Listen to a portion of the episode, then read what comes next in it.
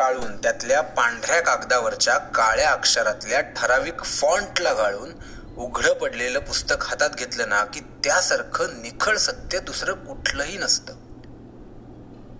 पुस्तक कुठलंही असो.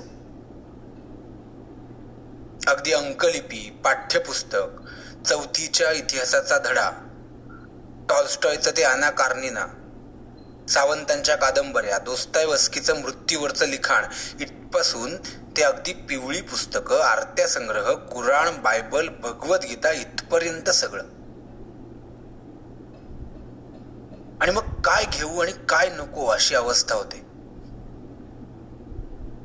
त्या बुद्धाचा प्रत्यित्य समुत्पाद म्हणजे प्रत्यक्ष अनुभव हा शब्दही अपुरा पडायला लागतो.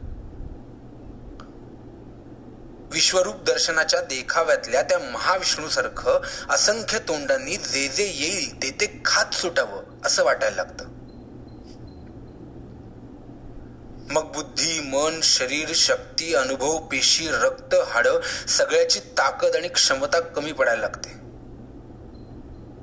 आणि फ्रस्ट्रेशनचं मळप दाट व्हायला लागतं. आता काहीच नाही. परतीचे दोर सूर्याजीनं कापून टाकलेले असतात.